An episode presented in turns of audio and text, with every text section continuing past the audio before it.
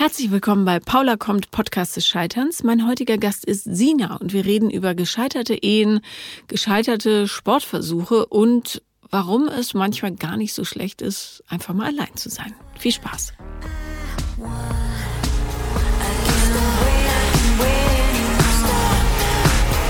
So, liebe Sina, herzlich willkommen. Hallo Paula. Du musst gar nicht aufgeregt sein, weil wir reden ja nur eine Stunde. Ja, das stimmt, aber und, trotzdem. Und, ja. Das erste Mal für mich. Ich freue mich auf jeden Fall sehr, dass du die weite Reise auf dich genommen hast. Ja. Und ähm, ja, worüber wollen wir denn heute reden? Ja, also ich möchte dir ein bisschen aus meinem Leben erzählen und dir von meiner gescheiterten Ehe berichten, die wirklich sehr kurz war. Mhm. Und vielleicht auch noch erörtern, warum ich mir immer die falschen Männer raussuche, beziehungsweise warum ich so ein bisschen ähm, das Helfersyndrom habe, beziehungsweise ich immer die Männer retten möchte. Ja, weißt du schon warum oder finden wir das gemeinsam raus? Ähm, ich denke, ein bisschen weiß ich schon, mhm. aber ich denke, gemeinsam rausfinden, okay. da können wir noch ein bisschen Schön. dran arbeiten, ja. Gut. Also, wie alt bist du? Ich bin 31. Gut. Und wann warst du verheiratet? Ich habe 2016 geheiratet mhm. und war dann, ich glaube, ja, zehn Monate in der Ehe offiziell. Ja. Und geschieden habe ich mich genau vor einem Jahr. Ähm, dann können wir Jahrestag feiern. Ungefähr. Ja, ja, können wir. ähm, warum hast du den Mann geheiratet? Also wir haben uns schon ganz früh kennengelernt. Da war ich 13, er war 15. Mhm. Wir haben uns in der Schule kennengelernt, ganz klassisch. Und ähm, während der Schulzeit haben wir uns so ganz gut verstanden, aber eher diese Freundschaftsschiene. Und ähm, er war, glaube damals schon interessiert an mir. Mhm. Aber ähm, ja, für mich war es einfach nur Freundschaft und ich mochte ihn auch sehr gerne. Und ähm, der Kontakt ist dann auch nach der Schulzeit bestanden. Immer mal wieder hat man sich getroffen. Und es gab auch mal Phasen, wo wir dann keinen Kontakt hatten. Und dann ähm, war ich auch in meiner ersten Beziehung, die ging vier Jahre, ähm, ja, mit einem Musiker, was hm. von vornherein eigentlich auch nicht wirklich erfolgsversprechend war. Aber irgendwie hat es mich dann doch interessiert, weil mich generell Männer interessieren, die so ein bisschen ja, die nicht so normal sind. Mhm. Weil ich denke immer, ich sehe immer was in den Männern, das vielleicht andere Frauen nicht sehen. Und dann lasse ich mich drauf ein. Und versuchst es dann hervorzukitzeln, weil wenn du mit ihm fertig wärst, dann wäre er super. Genau. Ah ja. So, mhm. so in etwa. Genau, es war auch eine Fernbeziehung, die ging dann äh, um vier Jahre. Und dann habe ich mich getrennt. Warum? Ähm, ja, warum? Weil es einfach dann doch das war eine Fernbeziehung und der war irgendwann die Luft raus und das war einfach ähm, zukunftstechnisch ging es da nicht voran. Also äh, da kam dann einfach, klar, fragt man sich, irgendwann zieht man zusammen, wie sind die nächsten Schritte und es hat dann einfach nicht harmoniert und da war dann auch einfach die Luft raus. Das war dann, die Liebe war weg und ich habe dann doch gemerkt, fürs Leben, also mhm. für ein längeres Leben zusammen reicht's nicht, da sind wir zu unterschiedlich. Er war dann auch natürlich immer nachts aktiv und einfach auch von der Denke her ein ganz anderer Typ als ich. Okay, ja, ist ja manchmal so. Genau, ja. Und dann ähm, dann kam praktisch der ähm, ehemalige Klassenkamerad, also auch mein Ex-Mann, und hat mich dann praktisch zur richtigen Zeit wieder kontaktiert. Und dann hat er mich abgelenkt. Wir waren dann im Kino, wir waren beim Einkaufen, wir haben dann zusammen gefeiert. Und ja, und dann hat sich das irgendwie so entwickelt. Das heißt, ich habe die letzte Beziehung gar nicht so richtig verarbeitet gehabt und habe mich dann direkt ins Neue gestürzt. Mhm. Er war mir bekannt, ich kannte ihn schon und ähm, mochte ihn ja auch immer und dann hat man sich verliebt. Genau. Und dann waren wir drei, vier Jahre zusammen. Würdest du im Rückblick sagen, dass du tatsächlich verliebt warst? Ja, es ist eine schwierige Frage. Also ich glaube, dass das Verliebtsein war auf jeden Fall da, aber vielleicht war es auch so ein bisschen die Flucht, praktisch, ja, auch die Angst, alleine zu sein, da jemanden zu haben, der einen gut findet, der einen toll findet. Also er hat mich ja die ganze Zeit schon irgendwie haben wollen sozusagen. Und ähm, ja, das war dann wohl so auch ein Grund, ja. Aber dann ähm, hatten wir eben dann vier Jahre die Beziehung und haben auch viel erlebt. Also wir haben viel gemacht. Wir haben, wir sind viel gereist mit Freunden und ja, wir haben einfach das Leben genossen in vollen Zügen. Das konnte man gut mit ihm. Also es war wirklich, wirklich, wir haben echt uns auch viele Freiheiten gelassen. Mhm. Im Nachhinein zu viele, was ich rückblickend jetzt so erkannt habe, dass man sich dann irgendwann ähm, ja auseinandergelebt hat und gar nicht mehr die Gemeinsamkeit hatte. Es war wirklich dann immer nur ja, wir haben ja so Freiheiten, wir sind so, ja, jeder lässt den anderen machen, sich mit Freunden treffen und ja, da war dann doch, ja, habe ich die Augen nicht aufgemacht und nicht gesehen, dass wir zwei eigentlich nicht wirklich mehr was hatten. Ja. Mhm. Wann, wie lange wart ihr dann zusammen bis zur Ehe? Das waren dann vier Jahre. Vier Jahre auch, mhm. okay. Oh, von wem ging der Hochzeitsimpuls aus? Von uns beiden eigentlich. Mhm. Ja, wir beide wollten Familie gründen, heiraten. Das war von uns beiden. Und dann habt, habt, ihr geheiratet und was passierte dann? Genau, dann haben wir geheiratet und dann heißt es ja auch immer von den Leuten, wenn man heiratet, ändert sich nichts. Für mich hat sich dann aber schon was geändert. Ich finde, das ändert sich schon. Ja, finde ich auch. Also, ja. ja. Aber man hört es ja ganz oft. Es ja, hat sich ja. nichts geändert, aber für mich schon. Für mich war die Sache dann wirklich, wo ich gedacht habe, okay, das ist jetzt für dein Leben. Du hast es jetzt gesagt und ähm, ihr habt jetzt die gemeinsame Zukunft und plötzlich habe ich dann Dinge anders gesehen, mhm. Die vorher schon da waren. Er hat sich nicht geändert. Er war immer schon so, nur ich habe mich geändert oder ich habe Dinge anders gesehen. Da kam dann einfach auch, ja, Sachen, Angst. Ja. Mhm ja, er hat dann manche Sachen nicht wirklich mit mir abgesprochen, hat die dann für sich entschieden. Und zum Beispiel? Ja, zum Beispiel hat er sich dann ähm, ohne mein Wissen ein Auto gekauft. Mhm, das ist ja merkwürdig. Ja, ja. das war so ein Oldtimer, auch so ein Schnellschuss. Er ist auch ein Mensch, der nicht lange überlegt. Mhm. Ich schon. Ich mache mir Gedanken über jeden und alles und auch zu viel, das weiß ich auch. Genau, und hat er eben eines Tages mir geschrieben, ich habe mir jetzt das Auto gekauft. Wieso hat er dir das geschrieben? Ähm, ja, er war wohl bei der Arbeit, ich auch. Und dann wurde es nicht besprochen. Ach so, okay. Und ähm, war das jetzt, mal abgesehen davon, dass er es nicht angekündigt hat oder du das nicht wusstest, war es finanziell ein großer, also ein großer Schlag, der euch irgendwie in Schwierigkeiten gebracht hat? Ja, also ich meine, das, äh, wir hatten kein gemeinsames Konto mhm. und ähm, das war sein Geld. Und äh, für ihn war es schwierig, ja. Also er hatte das Geld eigentlich auch nicht wirklich. Mhm. Und ich wollte eben zu dem Zeitpunkt mir was aufbauen. Ich wollte, falls wir irgendwann mal ein Kind bekommen, eben eine Grundsicherung haben, die Absicherung, wir sparen auf unsere, auf unsere gemeinsame Zukunft. Und er hat es dann woanders gesehen. Was denkst du, was so dahinter stand, hinter diesem spontanen Autokauf? Ich glaube, da stand gar nicht groß von ihm was dahinter. Also er wollte dieses Auto haben. Das war einfach so der Gedanke und er hat dann auch eben, es hat dann im Streit geendet und er hat dann mir vorgeworfen, dass ich ihm es nicht gönne. Mhm. Also er hat dann nie verstanden, um was es mir ging. Ich gönne ihm dieses Auto, aber im Endeffekt, ja, ich wollte was anderes. Ich wollte für uns was aufbauen. Über was für einen Betrag reden wir jetzt bei dem Auto? Ich glaube, das waren ähm, 6.000, 7.000 Euro. Okay, gut. Das, äh, ja. Hast du dich dann lange daran aufgegangen? Ich finde ja, da weniger das Geld problematisch ist, vielmehr die Tatsache, dass er solche Entscheidungen nicht mit dir abspricht. Also habt ihr darüber gesprochen, warum es für ihn schwierig ist, das dann mit dir zu besprechen? Hat er Angst, dass du es ihm verbietest? Oder? Ja. Ja, aber er hätte es so so gemacht. Mhm. Also das war dann immer sein Freigeist sozusagen. Konntet ihr denn sonst über äh, Dinge reden? Hm, auch nicht wirklich. Also, weil, aber das Grundproblem war, dass er mich selten verstanden hat. Also es war wirklich, ähm, er dachte immer, ich würde ihn angreifen, ich würde es ihm nicht äh, gönnen, ich will ihm was verbieten. So war das Thema immer und wir konnten da schwierig dann einfach, die Kommunikation war dann schwierig und ich habe dann einfach resigniert und habe gesagt, okay, wir legen das Thema zur Seite und machen weiter. Aber das war ja all die Jahre davor auch schon so, oder? Ja, aber da waren das, da hatten wir nicht solche Themen so große. Das, mhm. Davor waren wir uns immer einig eigentlich. Aber dann, wie gesagt, nach der, nach der Hochzeit an sich habe ich mich dann einfach auch ein bisschen, ja, bin ich irgendwie aufgewacht wohl. Und habe das dann gesehen, das Problem der fehlenden oder ja, Kommunikation. Mhm. Hm. Okay, und äh, wie ging es dann weiter? Also das Auto war da, was hast du gesagt? ja, ich habe dann eigentlich, ähm, ich war natürlich dann sauer, wir haben gestritten und irgendwann habe ich es dann akzeptiert. Und dann ging das eben weiter, aber dann ging es auch nicht mehr arg lang. Also es waren noch vier, fünf Monate und danach habe ich dann gesagt, okay, das war's für mich. Da habe ich mich dann getrennt. Kam das für ihn überraschend?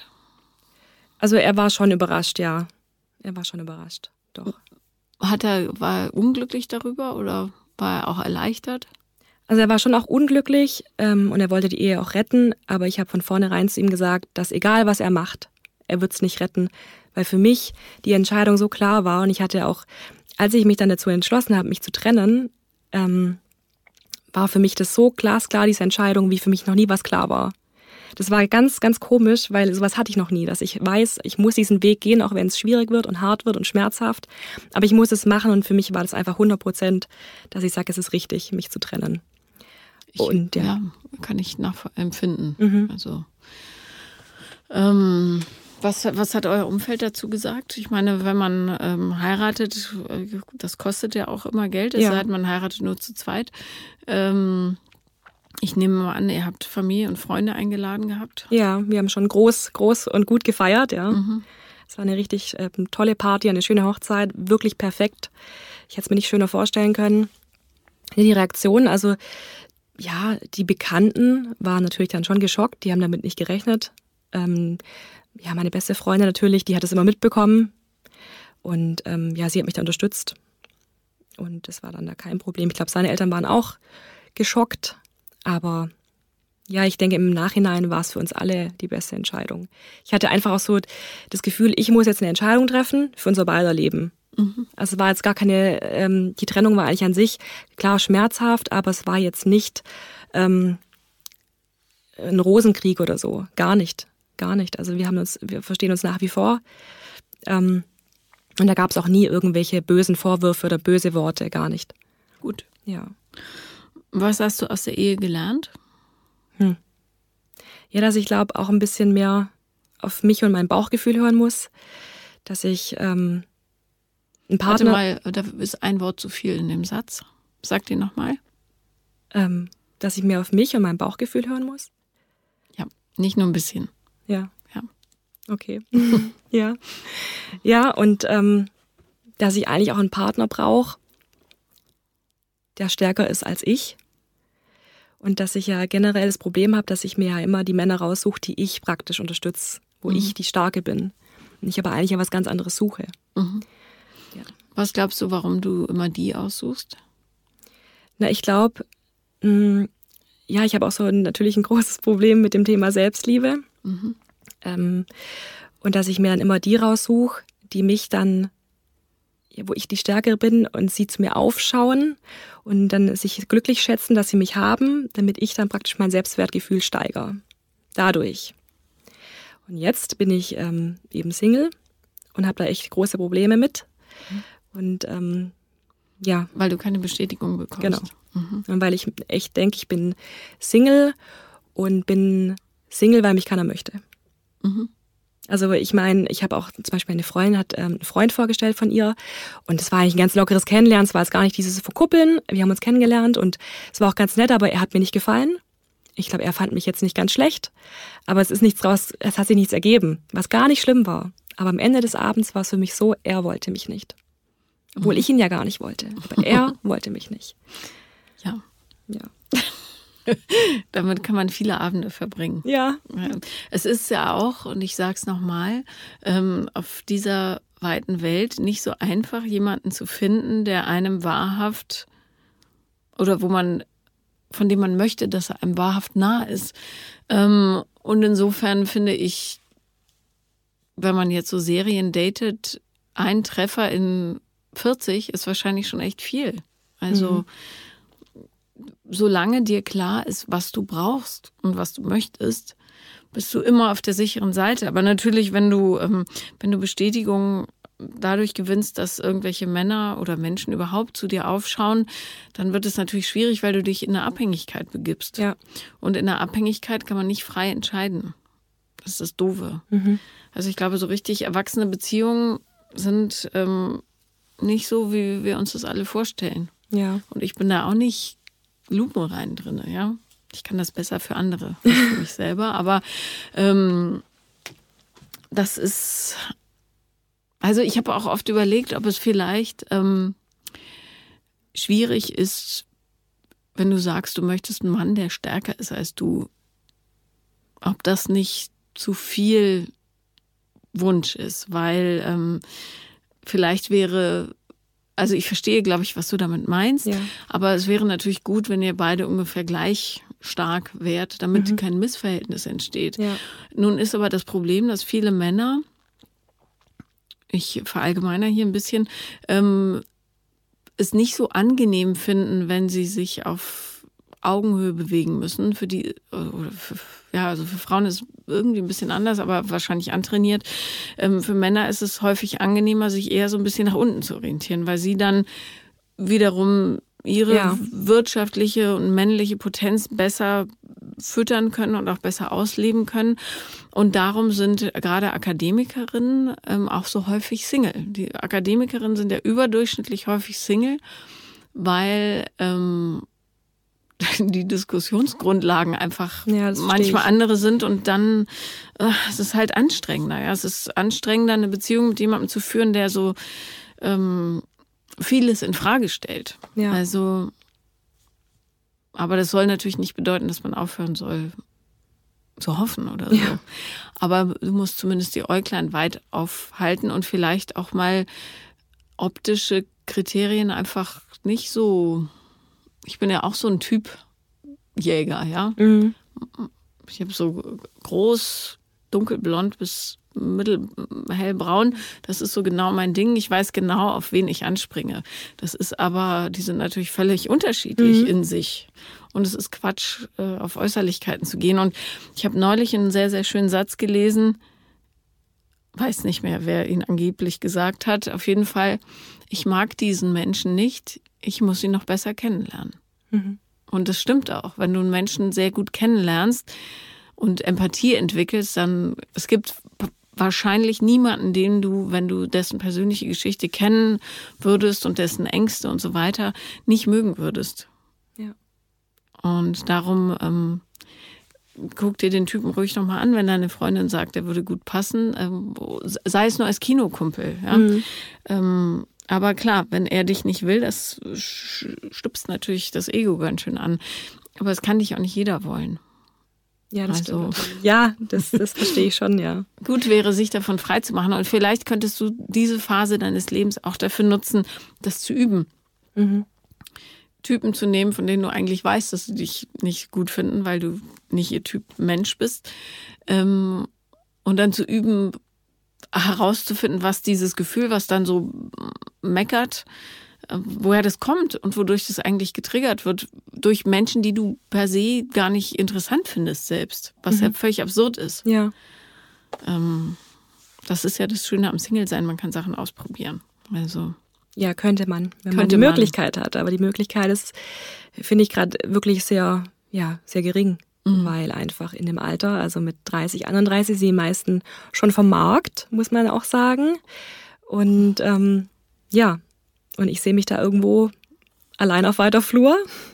Was soll ich denn sagen? Ja, aber du bist ja auch kein Single.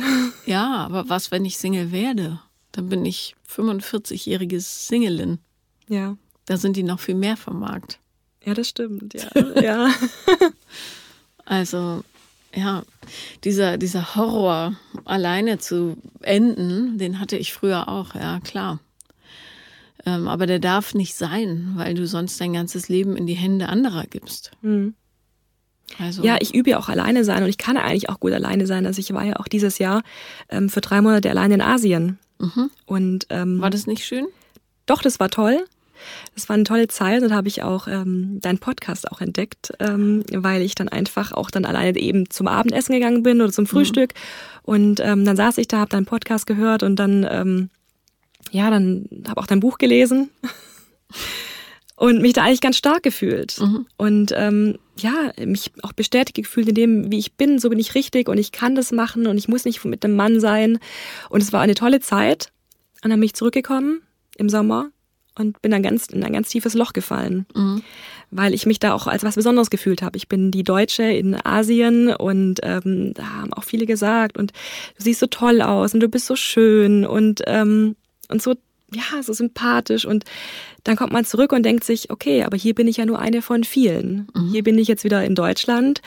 Ähm, ja, und bin halt nicht die, die raussticht. Aber das stimmt ja nicht, du bist ja nicht eine von vielen. Es gibt ja niemanden, der so ist wie du. Nein, aber ich denke dann immer, die sieht besser aus, die hat Hobbys, die ist schlanker. Und äh, ja, das ist immer so mein Problem und ich, ich ja, damit habe ich immer zu kämpfen. Also es gibt 10.000 Trillionen Frauen, die besser aussehen als du und ich. Ja. Aber die haben keinen Sinn für Humor. Die haben keine Freude am Essen, die sind langweilig, die sind doof. Es gibt natürlich andere, die viel toller sind, ja. ja. Aber du kannst dich doch nicht vergleichen, da kommst du in Teufels Küche. Ja, das mache ich und ich weiß, dass ich es mache und dass es falsch ist, das weiß ich, mir ist es bewusst, aber ich komme da irgendwie ganz schlecht raus. Mhm. Also das ist ich bin so ein bisschen gefangen in dem Ganzen. Also ähm, merkst du denn, wenn du in diesem Muster bist? Ja. Das ist schon mal der erste Schritt raus. Dann ähm, trittst du innerlich ein Stück zurück und sagst, Moment, ich bin jetzt hier in diesem komischen Muster, in dem ich gar nicht sein will. Ich vergleiche mich jetzt, weil die da drüben viel schlanker ist und besser aussieht und noch jünger ist und was weiß ich, mhm. sonst wie eine goldene Zukunft vor sich hat. Aber was ist denn hier die Realität? Ich bin diejenige, die Entscheidungen für sich selber getroffen hat. Ich bin stark, ich bin heute Morgen aufgestanden, ähm, ich habe das und das und das für mich gemacht. Darum ist es so wichtig, Dinge für sich zu machen. Ähm, und ich habe das und das erreicht. Also, wenn du dich vergleichst, dann vergleich dich nur mit dir, wie du früher warst und wie weit du schon gekommen bist. Ja, das stimmt. Also ich bin weit gekommen. Ja. Und auch ich war selber überrascht, dass ich auch das mit der, mit der, mit der Scheidung dann auch durchgezogen habe, weil für mich war das so, ich dachte, ich hätte mir es nie vorstellen können, dass ich das kann und dass ich es auch durchgezogen habe, weil eben, ja, man fühlt sich ja nach der Scheidung oder nach der Trennung, man fühlt sich echt, ähm, ja, dass man gescheitert ist. Und es waren ganz harte Monate. Dann auch ja. sich eine Wohnung zu suchen, wie alleine zu wohnen, überhaupt mal allein zu wohnen. Und ähm, ja, man hat einfach dieses, ja, die Geschiedene die es nicht gepackt hat. So hat man sich gefühlt. Auch bei der Wohnungssuche war es auch schwierig. Da muss man ja auch immer diese Selbstauskunft ausfüllen und ich habe dann das natürlich auch dann der Wahrheitshalber auch beantwortet, dass ich eben verheiratet bin, aber getrennt lebend. Mhm. Dann habe ich einen Anruf vom Makler bekommen. Wie es denn aussieht, was heißt es denn verheiratet, aber getrennt lebend? Naja, ob du bald wieder mit deinem Mann zusammen Genau, und das ja. war mir im ersten Moment so, nein, aber da musste ich mich dann rechtfertigen. Und ich wusste, wenn ich diese Wohnung nicht bekomme, dann deswegen weil ich mich getrennt habe. Und hast du sie bekommen? Ich habe sie bekommen, ja. Ah, ja. Gott sei Dank. Aber ich dachte nur, wenn ich die nicht bekomme, dann, ja, dann wäre es ganz äh, schlimm ausgegangen, glaube ich. Naja, der hatte nur Angst, dass du, dass du nur kurz geflohen bist und ja. dann bald wieder zurück. Das ist ja auch. Ja, das verstehe ich schon auch irgendwo, aber in dem Moment war es einfach ganz frisch nach der Trennung. Mhm. Da war das ja. dann auch natürlich hart. Ach je. Ja, ich ähm, fand das auch kein angenehmes Gefühl, mhm. die äh, Trennung und so. Ich hatte aber ein ähnlich glasklares Gefühl wie du. Ja. Ähm, also ich erinnere mich genau an das Gefühl ähm, dieses massiven Scheiterns. Für mich war das ein Albtraum. Ich will auch mich nie wieder so verloren fühlen. Es war wie, als würde ich in so ein Loch stürzen und es kommt und kommt kein Boden und das, obwohl mir die Scheidung, äh, die, die Scheidung, die Trennung das war der absolut richtige Schritt. Ich habe ja. nie gezweifelt. Ja, das ja. habe ich auch nie. Aber ähm, klar, das ist hart. Du traumatisierst dich selber im Grunde damit. Ja, man macht sich auch selber dann nieder, weil man denkt, man hat es nicht geschafft und weil man denkt, man findet keinen Mann mehr, weil keiner möchte dieses, ich sage immer so schön, ähm, dieses angebissene Nusshörnchen haben. Keiner möchte das. Ich mag angebissene Nusshörnchen. Ja, das war immer so mein, mein Vergleich. Und so habe ich mich auch gefühlt die ganze Zeit lang. Und dann hatte man natürlich auch dann Dates. Und dann hat man überlegt, okay, sage ich es jetzt gleich, sage ich es beim zweiten Date oder beim dritten, wann ist der richtige Zeitpunkt? Weil für mich war es mal ein Makel. Sag, ich bin verwitwet, aber sie haben mich nicht erwischt. Gute Idee fürs nächste Mal, ja. Ja, man macht sich dann Gedanken, aber das ist das Natürlichste der Welt ich habe jetzt nicht das Rad neu erfunden. Ich habe mich einfach nur, ich habe mich nur scheiden lassen. Ja, naja, vor allen Dingen, ähm, wenn du was daraus lernst, ist ja alles gut. Ich finde das eher interessant, wenn Menschen so eine etwas abwechslungsreichere Geschichte haben. Ja. Also warum hast du geheiratet? Warum hast du dich getrennt? Was hast du aus der Beziehung mitgenommen? Das macht ja jemanden eher spannend, finde ich. Mhm. Und wenn das jemand nicht aushält, dann ist es sowieso nicht der richtige. Also je mehr Hinweise du bekommst, ob jemand dich als Mensch nehmen kann oder nicht, umso besser. Und das ist ja ein super wichtiger Marker, wenn jemand sagt, uh, geschieden, nee, da lass ich die Finger davon. Ja. Wir sind ja nicht in 50ern. Ja, ja das stimmt. Ähm, dann, gut, ist er zu schwach. Also, pff, du wirst ja einen erwachsenen Mann haben und ja. nicht irgendeine so Musche. Im besten Fall, ja. ja, also. Ja. Nee, nee, mach dir darüber keine Sorgen. Also, ich weiß noch, ich glaube, ich habe es in Podcast 1 oder so schon mal gesagt. Ähm, mein Vater hat ja zu mir gesagt, sowas macht man nicht. Man mhm. bleibt zusammen, bis die Kinder 18 sind. Wie absurd. Ja, total. Nee. Also. Also von meinen Eltern aus, die ähm, standen natürlich hinter mir. Also da gab es gar nichts. Haben die verstanden, warum du es gemacht hast? Ja. Sie hatten aber auch schon ihre Zweifel von vornherein. Mhm. Und es war natürlich dann auch, ne, die Eltern sagen, hm, bist du dir sicher? Natürlich, und hier darf keiner was dagegen sagen. Und deswegen waren sie aber auch dann sehr unterstützend dann mhm. nach der Trennung dann einfach auch, ja.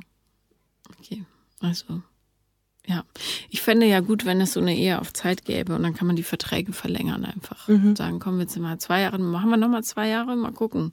Ja, das wäre eine gute Idee. Ja, vielleicht kann man das mal einführen. Wie war denn, was war denn der erste Mann, mit dem du dich danach wieder vergnügt hast? Ja, das war dann, ähm, ja, das war einer aus dem Bekanntenkreis sozusagen. Ein Fluchtfahrzeug, wie ich bei dir gelernt habe. Mhm. Ähm, ja, der war halt dann da und ähm, hatte auch mehr Interesse an mir als ich an ihm. Ich mochte ihn schon, aber ja, da habe ich dann eben auch dann, ja, ich habe ihn auch ständig kritisiert. Und ähm, ja, so ist auch manchmal auch meine Art. Ich habe ihn dann immer teils runtergemacht wegen ganz blöden Sachen. Zum Beispiel? Ja, was hast du heute für ein Hemd an? Die Schuhe passen nicht. Naja, wenn er ein blödes Hemd anhat, dann denken die Leute, dass du keinen besseren Mann abgekriegt hast, als einer, der, ja. einen, der ein blödes Hemd trägt. Ja, es war eh schwierig, weil. Ähm, also es ist ein Selbstliebe-Thema, ja. wenn du das Bedürfnis ja. hast, andere zu kritisieren. ich habe auch, ich, für mich war es dann einfach schwierig, weil ähm, ich wollte dann auch selten in die Öffentlichkeit gehen mit ihm, weil ich gedacht habe, nein, wenn mich jetzt jemand sieht, ich bin doch getrennt. Und jetzt sind so und so viele Monate vergangen. Und wenn mich jetzt aber jemand sieht, dann denken die sich, ah, es ging aber schnell. Sie hat sich getrennt, weil sie einen anderen hat. Oh, okay. Und vor sowas hatte ich dann Angst. Hm. Ähm, Warum? Also wohnst du in so einem kleinen Ort? Das, das nee, so eigentlich nicht, eigentlich nicht. Aber ähm, woher kommen denn solche Gedanken? Also das ist ja. Ja, weil ich es immer irgendwie, ich will es irgendwie immer jedem recht machen und ich möchte, ich, mir ist schon auch wichtig, was andere von mir denken, was kompletter Schwachsinn ist. Ich weiß es, aber es ist halt so. Ich kann es, ich kann es schwer ändern. Warum brauchst du die anderen so sehr, um dich selber zu fühlen? Ja, das weiß ich nicht warum. Weil ich eben, ich fühle mich nicht wertig genug, als dass ich mit mir, als dass es für mich reicht. Mhm. Irgendeine Idee, woher das kommt? Das habe ich mich auch schon gefragt, woher das kommt. Ich meine, man überlegt dann ja auch immer hier Kindheitsthema, aber ja, ich weiß es nicht. Deine Eltern sind noch zusammen? Ja, meine Eltern sind noch zusammen. Und auch freundlich zusammen? Ja, also Gott sei Dank. Wurdest du in der Schule irgendwie angegriffen oder so? Nee, gar nie. Das Einzige, was vielleicht, ich weiß nicht, ob das jetzt, ob man das so herleiten kann, aber ich hatte noch einen älteren Bruder. Und ähm, ich habe mich ja immer als kleine Schwester gefühlt. Und ich kam eigentlich immer sehr gut durchs Leben. Also ich habe mich immer gut, klar, mal schulische Probleme gehabt, aber für mich war immer, der Weg war eigentlich klar. Und mein Bruder hat es nicht so ganz einfach gehabt. Der hat ein bisschen mehr Anlaufzeit gebraucht und war dadurch durch mein, von meinen Eltern auch ein bisschen besser supported. Mhm. Und die haben sich immer Sorgen gemacht und ich war immer diejenige, wo es halt durchlief. Und ähm, da habe ich natürlich dann auch in der, ja, in meiner Jugend dann auch Probleme gehabt, dass er, ich hatte immer das Gefühl, er wurde bevorzugt. Mhm. Und ich komme ja schon zurecht irgendwie, ich schlag mich schon durch, aber da war jetzt auf mich war jetzt nicht der Fokus. Ja, aber das reicht ja schon. Das ist ja das Blöde an diesem Selbstliebe-Ding. Ähm, kleine Nuancen reichen, um dich da unsicher zu machen. Und dann, wenn du das nicht schnell in den Griff kriegst, knappst du halt dein ganzes Leben dran rum. Ja. Ähm, aber es musst du nicht. Das ist halt das Problem bei mehreren Kindern. Du hast eines, was immer mehr Energie zieht als das andere. Ja. Und äh, ich kann ja aus eigener Erfahrung sagen, das geschieht überhaupt nicht aus bösem Willen, sondern mhm. das rutscht einem dann so durch. Mhm. Und dann vergehen zwei Jahre und du merkst so, ach ups, irgendwie ist wieder die ganze Energie in den einen gegangen und mhm. der andere ist halt so mitgelaufen. Ähm, ja, aber das ist genau das, was du in den Griff kriegen musst, damit du fortan ein freies Leben leben kannst. Ne? Ja. Und das geht nur, indem du dir wieder und wieder und wieder klar machst, ah, jetzt bin ich in dem Muster, das hat aber nichts mit der Realität zu tun. Mhm. Also ob dich jetzt da Leute sehen mit einem neuen Typen zehn Monate nach der Trennung, das kann dir ja völlig egal sein. Ja. Die Leute zerreißen sich immer das Maul. Ja, das stimmt. Und dann vergessen sie es sofort. Mhm. Es hat keine Bedeutung. Ja. Selbst wenn du jetzt mit einem 22-jährigen Punk durch die Stadt läufst. Ja. In drei Jahren interessiert sich kein Mensch dafür. Also ist es in sieben Jahren noch wichtig für dein Leben oder nicht? Ja, nein. Dann ist es nicht wichtig, auch in dem ja. Moment nicht. Ja, jetzt wäre es auch egal. Vor allem hatte äh, mein Ex-Mann ja auch relativ schnell eine neue Beziehung. Ah ja. Ist er mit der noch zusammen? Nee, er hatte dann aber, glaube ich, also er hat jetzt wieder eine Partnerin und die hatte dann aber auch schon seit einem Jahr. Mhm. Ja. Genau. Okay. Und ist er mit der glücklich oder trauert er dir noch hinterher? Nee, ich denke nicht, dass er mir hinterher trauert. Ähm, ich denke aber, dass ähm, ja, Glück definiert er anders als ich. Mhm. Ich glaube, er ist schon glücklich, wenn er nicht alleine ist. Mhm. Ähm, deswegen nehme ich mal an, dass er glücklich ist. Aber wir haben jetzt ähm, momentan keinen Kontakt mehr. Wegen der neuen Freundin. Genau, also das war dann ähm, praktisch am Scheidungstag, ähm, wollte ich mit ihm noch drauf anstoßen und dann war er schon so zögerlich und ist dann doch mitgekommen und dann saßen wir dann in diesem Café und dann hat er gemeint, ach übrigens, was ich noch sagen muss, ich muss dich jetzt ähm, auf den sozialen Medien löschen und auch deine Nummer löschen, weil ähm, meine neue Partnerin möchte das nicht, dass wir Kontakt haben und ich saß dann natürlich Tränen überströmt. Für mich war es einfach so, wenn ich mich im Leben für jemanden entscheide, dann bleibt er auch in meinem Leben. Nicht, dass ich mit ihm jetzt alle vier Wochen irgendwie zum Essen gehen wollen würde, aber wenn ich, ich wenn irgendwas wäre, er könnte mich immer anrufen und ich erwarte es irgendwie auch von ihm, weil ich habe mich ja damals, ja, er hat ja einen gewissen Stellenwert in meinem Leben. Ähm, abgesehen davon, das kann man so oder so sehen, aber es zeigt natürlich auch, was er für ein Selbstbewusstsein hat, nämlich keins, wenn er sich so ja. da rein manipulieren lässt. Schade für ihn vor allen Dingen. Also genau, und da war es aber wieder so der Punkt für mich. Ich bin ihm nicht wichtig genug. Mm -mm. Wenn er sich für die andere entscheidet. Aber ich kenne ihn seit. Er ist sich selber nicht wichtig genug. Das ist eher das Problem. Ja. Es sei denn, er hat sich keinen Kontakt gewünscht, weil es zu wehgetan hat und er hat sich nicht getraut, es dir zu sagen, was mm. ich aber nicht nein, nein. glaube jetzt. Nee, nee. Also ähm, er ist sich nicht wichtig genug. Mhm. Ja, aber für mich war es eben, ich habe es wieder auf mich bezogen, wie ich alles ja. auf mich beziehe. Ich beziehe alles auf mich, es lag an mir. Und ähm, ich bin nicht wichtig genug für ihn gewesen. Und ähm, ja, und seitdem haben wir dann auch, ähm, wir hatten dann noch ab und zu Kontakt, auch das als sie wusste es natürlich nicht. Wir hatten Kontakt, er war noch mal bei mir, wir haben noch mal gequatscht und da hatte ich eben auch so das Gefühl, dass er zu mir kommt und mit mir reden möchte und ihm ist es wichtig, er will meine Meinung hören, er möchte erzählen. Ich hatte ein richtiges Gefühl, er hat einen richtigen Rededrang mhm. und habe mir auch dann erzählt, wie glücklich er mit seiner neuen Freundin ist und ich dann war verständnisvoll und habe ja schön, das freut mich für dich, aber im Endeffekt dachte ich mir, das ist nicht dein Ernst, dass du jetzt zu mir kommst und mir erzählst, mir, mir von deinem Glück erzählst. Warum nicht? Ihr habt die Ehe der Partnerschaft verlassen. Ja. Ja. Und du wolltest nicht mehr mit ihm. Er darf dir von seinem Glück erzählen, finde ich. Ja. Du bist ihm als Mensch wichtig, darum interessiert ihn deine Meinung. Ja, aber jetzt, ähm, wie gesagt, jetzt äh, nicht mehr. Also jetzt haben wir gar keinen Kontakt mehr. Ja, aber das heißt nicht, dass du ihm nicht wichtig bist. Das heißt nur, dass er zu schwach ist, um seine eigenen Interessen durchzuboxen. Hm. Das habe ich noch nicht gesehen, ja. Also, es ist gar nichts Persönliches. Mhm. Auch wenn du die Leidtragende bist. Ja. Ja, weil ich mir einfach denke, wir kennen uns jetzt schon ein halbes Leben sozusagen. Und dann finde ich es einfach schwierig, wenn man vom anderen nichts mehr mitbekommt. Aber mittlerweile ist es für mich völlig okay. Mhm. Also da habe ich jetzt naja, nicht so mehr. völlig okay klingt es jetzt nicht, aber. ja, ich weiß es auch nicht. Letztens ist gar nicht so lange her, da habe ich ihn dann auch abends in der Stadt gesehen. Ähm, und dann bin ich aber geflüchtet. Dann mhm. habe ich gedacht, ich habe jetzt keine Lust auf Smalltalk. Hat er dich auch gesehen? Ich bin mir nicht sicher, ich glaube nicht. Mhm. Genau, aber da bin ich dann einfach, habe ich gedacht, nee, möchte ich jetzt nicht. Okay. Aber ähm, hast du derzeit irgendjemanden, den du ab und zu triffst oder so? Ähm, schwierig. Also es gibt schon noch, es gibt schon noch jemanden in meinem Leben, ähm, aber auch ähm, jetzt nicht für eine Beziehung. Mhm. Aber dass du körperliche Zuwendung bekommst? Ja, wobei, ähm, also der wohnt ähm, in einer anderen Stadt, in einem anderen Land. Was ist denn mit dir und Fernbeziehungen? Das ist ja furchtbar. Ja, aber damit habe ich irgendwie nie ein Problem gehabt, weil, ach, weiß ich nicht. Fand ich auch mal ganz toll.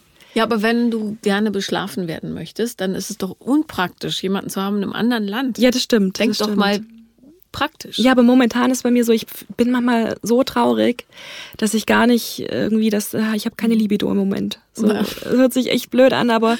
Worüber bist du denn so traurig? Ja, ich bin so traurig, dass ich äh, so alleine, ich, ich fühle mich alleine. Mhm. Und ich fühle mich, ja, das ist ganz schlimm. gibt dann auch Wochenenden, wo ich dann wirklich nur zu Hause liege und einfach nur weine. Ja. Ganz grundlos irgendwo, sondern ich fühle mich einfach alleine. Hast du Dinge, mit denen du dich beschäftigst? Ja, eben nicht. Kein einziges Hobby? Nein. Das ist ja auch der Punkt, wo ich immer denke, ja, warum soll mich auch jemand toll finden? Ich habe überhaupt nichts. Ich, ich habe kein Hobby, ich habe keine Interessen, ich habe kein, ich brenne jetzt nicht für Tanzen oder für irgendwas und das, ja, das beschränkt mich doch wieder irgendwo. Okay, also jetzt mal ganz ruhig. Äh, jeder hat Leidenschaften in sich. Manche sind versteckt und ja. noch nicht entdeckt worden. Mhm. Aber äh, darf ich fragen, in welcher Branche du beruflich tätig bist? Also ich habe mit ähm, Haarpflegeprodukten zu tun mhm. in der Elektrobranche. Okay. Lockenstäbe und Haartrockner. Alles klar. Genau. Okay. So mit drei Buchstaben? Nee. Mit fängst mit R an? Nein. Mit B? Ja. Okay. Na gut. Ähm, alles klar. Mit D wäre besser, dann würde ich dich fragen, ob du äh, Rabatte raushandeln kannst. Nee, leider nicht, leider nicht. ähm, okay. Das heißt, du bist im Vertrieb oder Marketing oder was? Ähm, Produktmanagement. Produktmanagement, okay. Das heißt, äh, wenn du, du entwickelst dann auch mit einem Team neue Produkte. Genau, ja. Alles klar, mhm. Mhm, verstehe. Ist ein bisschen wie bei Was bin ich? Ähm, ja, stimmt. gut. Und da arbeitest du in festen Schichten oder machst du ständig Überstunden? Nee, also ganz normal. Nein, 40 five. Stunden, genau. Okay. So, dann hast du auch massenweise Zeit das und stimmt. ein festes Gehalt. Also ja. das ist ja das, was ähm, das Leben zumindest leichter zu planen macht. Ja. Ähm, hattest du jemals ein Hobby? Nicht wirklich. Ich habe als Kind viele Sachen immer angefangen. Mhm aber nicht fertig gemacht. Ja, weil wenn du sie fertig machen würdest und scheitern würdest, dann müsstest du dir eingestehen, dass du irgendwas nicht kannst und darum vermeidest du direkt überhaupt Erfolg zu haben, damit du äh, gar nicht in die Situation kommst, ja. irgendwas nicht zu können. Äh, sehr bewährte Taktik ist bloß blöd, weil mhm. pff, irgendwann langweilt's dich selber auch. Gab es irgendwas, wo du dachtest, ach, eigentlich hätte ich das gerne weitergemacht? Nee, aber es gibt schon eine Sache, die ich äh, gerne erlernen würde, aber immer denke, ob ich da mit 31 noch anfangen soll, weiß ich nicht. Ballett? Äh, nein. Tennis. Tennis, natürlich. Du bist im besten Alter. Dann kannst du mit 60 mit einem Top, ich weiß nicht, wie das bei Tennis heißt, Score da auf dem Platz stehen mit so einem Röckchen und Söckchen. Ja. Und so einem kleinen Sonnenschutz. Polo-T-Shirt, ja. Mega. Natürlich fängst du mit Tennis an. Ja. Sofort. Und weißt du, was du machst? Du nimmst den ganz, ganz tollen, knackigen Tennislehrer. Ja. Da war mein Gedanke halt dann auch immer, ja, dann fange ich das an und dann kaufe ich mir die ganzen Sachen und Tennisschläger und mache dann auch diese Stunden und dann kann ich es nicht. Ja, und? Ja, dann habe ich kein Talent dafür vielleicht und dann. Aber du brauchst doch kein Talent, du brauchst doch nur Spaß. Ja. Ich habe nur ein Auge, was sieht. Mhm. Mit mir Tennis zu spielen ist echt zäh, weil jeder zweite Ball, ich erwische ihn einfach nicht. Und dann sage ich, Moment, ich hole gerade einen. Aber trotzdem macht es mir Spaß. Ich ja. muss dann einfach mit Leuten spielen, die Geduld haben. Mhm. Und dann ist gut. Ja. Tennis. Ja, ich versuche es. Vielleicht steige ich wirklich ein äh, nächsten Sommer. Weißt du, es gibt ja auch Hallen. Man ja, kann das, das sogar im Winter anfangen. Ja. Ja. Im Winter ist es sogar besser, weil dann ist es, ähm, sind die Tennislehrer nicht ganz so ausgebucht. Ja, das weil ist im ein guter Frühling Gedanke. fällt dann allen wieder ein, oh, wir müssen was machen. Ja, stimmt. Ähm, Tennis, sehr gut. Tennis hat natürlich den Nachteil, dass du nicht mit so irre vielen Leuten umgeben bist. Mhm. Ne? Ähm, du bist da alleine auf deiner Hälfte. Ich fände es schön, wenn wir noch was finden würden, was, ähm, was dich so ein bisschen unter Leute bringt, weil ich habe von einer Studie gehört, die sagt, wenn man anderen Menschen hilft oder ihnen etwas Gutes zuteil werden lässt. Darum stehen ja so viele auf dieses Helfersyndrom. Aber wenn du etwas Gutes für andere tust, ähm, äh, springt genau das gleiche Belohnungszentrum an, wie wenn du in einer sehr, sehr ähm, ausgeglichenen Beziehung bist und so weiter. Mhm. Ähm, das heißt aber nicht unbedingt, dass du jetzt Charity machen musst. Kannst du auch. Mhm. Zum Beispiel ähm, keine Ahnung, Haarschnitte für Obdachlose organisieren. Mhm. Wäre zum Beispiel was Schönes für deine Branche. Ja. Meinetwegen darfst du es auch als Marketing-Ding verheizen, aber mhm. solange du was Gutes tust. Ähm, aber zum Beispiel äh, fände ich cool, wenn du irgendwas tätest, wo du mindestens einmal die Woche mit ganz, ganz vielen Leuten zusammen bist und übst, Leute völlig wertfrei kennenzulernen, erstmal. Und nicht zu sagen, stehe ich nicht drauf, gefällt mir nicht, erinnert mich an Tante Emma, was weiß ich. Mhm. Ähm, und es ist ja kein Geheimnis, dass ich gerade äh, total äh, gehuckt bin auf CrossFit. Ja. Und ähm, das es in deiner Stadt ganz bestimmt auch. Und es macht ja so einen Wahnsinn Spaß. Oder meinetwegen einen Zumba-Kurs, ja, auch wenn da unheimlich viele ältere Damen auch zu finden sind, aber ähm, irgendwas in der Art, wo du deinen Körper spürst danach. Mhm. Entweder hart, Crossfit oder ja. leicht und fluffig, dann machst du mhm. Zumba. Ähm, oder irgendwas in der Art oder Bollywood-Tanzkurs oder keine Ahnung, irgendwas, ja. wo du einmal in der Woche so richtig mit einem fetten Lächeln rausgehst. Mhm. Und wenn du ähm, das nicht freiwillig machst, dann denk immer dran, dass ich dich ab jetzt dazu zwinge. Okay. Und dann schreibst du mir immer, heute war ich. Und ich schreibe dann zurück, super, Sina. Das nächste Mal schickst du mir noch ein Beweisfoto. Ja, das, ich, ich weiß, dass ich was tun muss. Ich weiß Und es, ja. Sport, auch das ist durch Studien belegt, ähm, vermindert Depressionserscheinungen um, glaube ich, 85 Prozent. Okay. Ähm, und du spürst dich besser, du bist, du fühlst dich stärker, du bist ähm, fitter, du schläfst besser und so weiter und so weiter. Also es hat nur Vorteile. Wenn du aber da weiter in deinem Saft rumsitzt und jedes Wochenende weinst, also ich würde auch weinen, wenn ich gar nichts zu tun hätte, mhm. weißt du? Es geht mir genauso. Wenn alle weg sind, sitze ich da und denke, mm. ja, aber seit mhm. ich immer zum Sport gehe, geht es mir super. Okay. Ich werde es versuchen, ich weiß, ich muss was tun. Ja. Ich weiß es ja auch.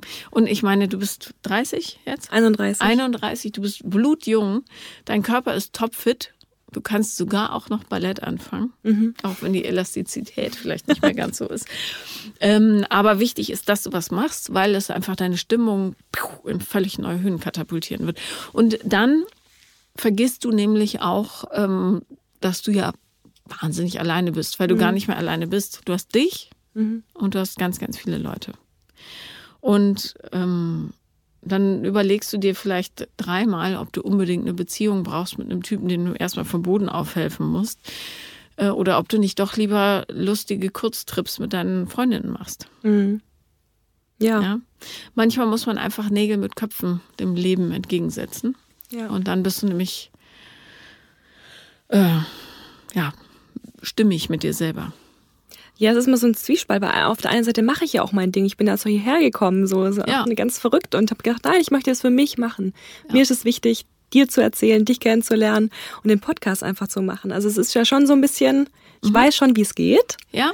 Aber manchmal stehe ich mir einfach selber im Weg. Ganz ja. oft im Leben sogar. Du, da geht's dir nicht anders als den meisten anderen. Ja.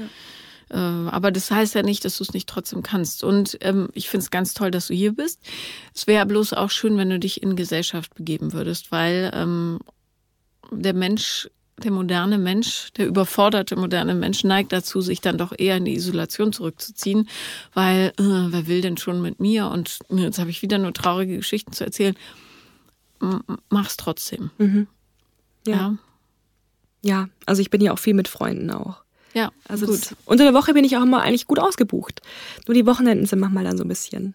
Schließ dich einem Wanderclub an. Keine Ahnung, mach irgendwas Schönes. Mhm. Nimm dir eine tolle Sache vor am Wochenende, die du immer schon machen wolltest. Wandern mit Alpakas, ähm, Laub aufsammeln im Stadtpark, Tieren, Katzen im Tierheim vorlesen. Ja. Keine Ahnung, irgendwas, irgendwas, wo du rauskommst und denkst, ja, yeah, mhm. super, dass ich es gemacht habe. Ja, ich muss einfach mehr probieren einfach. Auch. Ja. Und es gibt auf ähm, Instagram diesen ganz, ganz tollen jungen Friseur aus Großbritannien, Joshua Combs heißt er, glaube ich, mhm. findet man bei meinen Follower, äh, also den Leuten, die ich folge. Und der hat eine Initiative gestartet, die heißt Do Something for Nothing. Und der fährt um die Welt und schneidet Obdachlosen die Haare und hört sich ihre Geschichten an mhm. und stellt die dann auf Instagram. Und ähm, wenn du in der Branche bist, ja, und ich weiß, Marketingabteilungen sind fiese Monster manchmal, aber Vielleicht könnt ihr irgendwas Sinnvolles damit machen ähm, und einfach mal rausgehen und Liebe über andere Leute schütten. Das täte dir auch gut. Mhm. Weil du dich dann auch besser spürst und merkst, du musst, bist wertvoll, ohne dass dir jemand anderes sagt. Ich finde dich aber toll, Sina. Ja. Vor allem, wenn dieser Mensch gar nicht auf deinem Mhm. Niveau ist. Ja, Ja, ja. Ja, das fände ich gut. überlege ich mir was, ja. Also, was steht jetzt auf dem Zettel? Na, Ja, Tennis. Tennisstunden buchen. Tennisstunden buchen. Such dir einen schönen Verein, wo du das Gefühl hast, da sind auch Leute, mit denen du dich gut verstehst. Ja. Dann ähm, vielleicht noch irgendeinen Sportclub suchen oder irgendwas, was Spaß macht mit Bewegung. Einfach deshalb, damit du wieder Ja. in Schwung mit dir selber kommst. Meditation und Yoga ist natürlich auch nicht schlecht. Okay. Ähm, gut, ich will die jetzt nicht voll packen, aber Meditation und Yoga kannst du aufs Wochenende legen. Ja. Und dann vielleicht noch CrossFit. Und CrossFit. ich liebe CrossFit. Ja, allein der Neugier halber muss ich es glaube wirklich mal ausprobieren. Ja, das ja. war ich. Also mich beglückt es total. Ja, das ist schön, ja. Ja, ich denke auch, es wird dann auch wieder bergauf gehen und dann. Auf wenn, alle Fälle. Ja, und dann, wenn ich mit mir im Reinen bin und wieder mit mir im Glück, dann wird auch der passende Partner kommen. Absolut. Das ja. hoffe ich doch. Momentan hältst du halt schön die Tür zu für die richtigen Menschen. Weil du Ja. sagst, sie wollen ja sowieso nicht. Niemand. Ich bin uninteressant. Keine Hobbys. Mhm. Ja, und die Hobbys sollst du ja nicht für andere haben, sondern für dich, damit du merkst, wie viel Spaß du mit diesem Körper haben kannst. Ja. Ja. Ja, ich werde es versuchen, auf jeden Fall. Gut. Und nicht vergessen, gute Sachen essen. Ja. Gönn dir immer das Beste, was möglich ist. Ja. Okay. Ja. Gut. Ja, dann herzlichen Dank, dass du da warst. Ja, danke fürs Zuhören, Paula. Das war Paula kommt, Podcast des Scheiterns. Und wenn ihr auch mal dabei sein wollt, dann schreibt mir doch am besten auf Instagram, The Real Paula Lambert. Das bin ich. Und bis bald.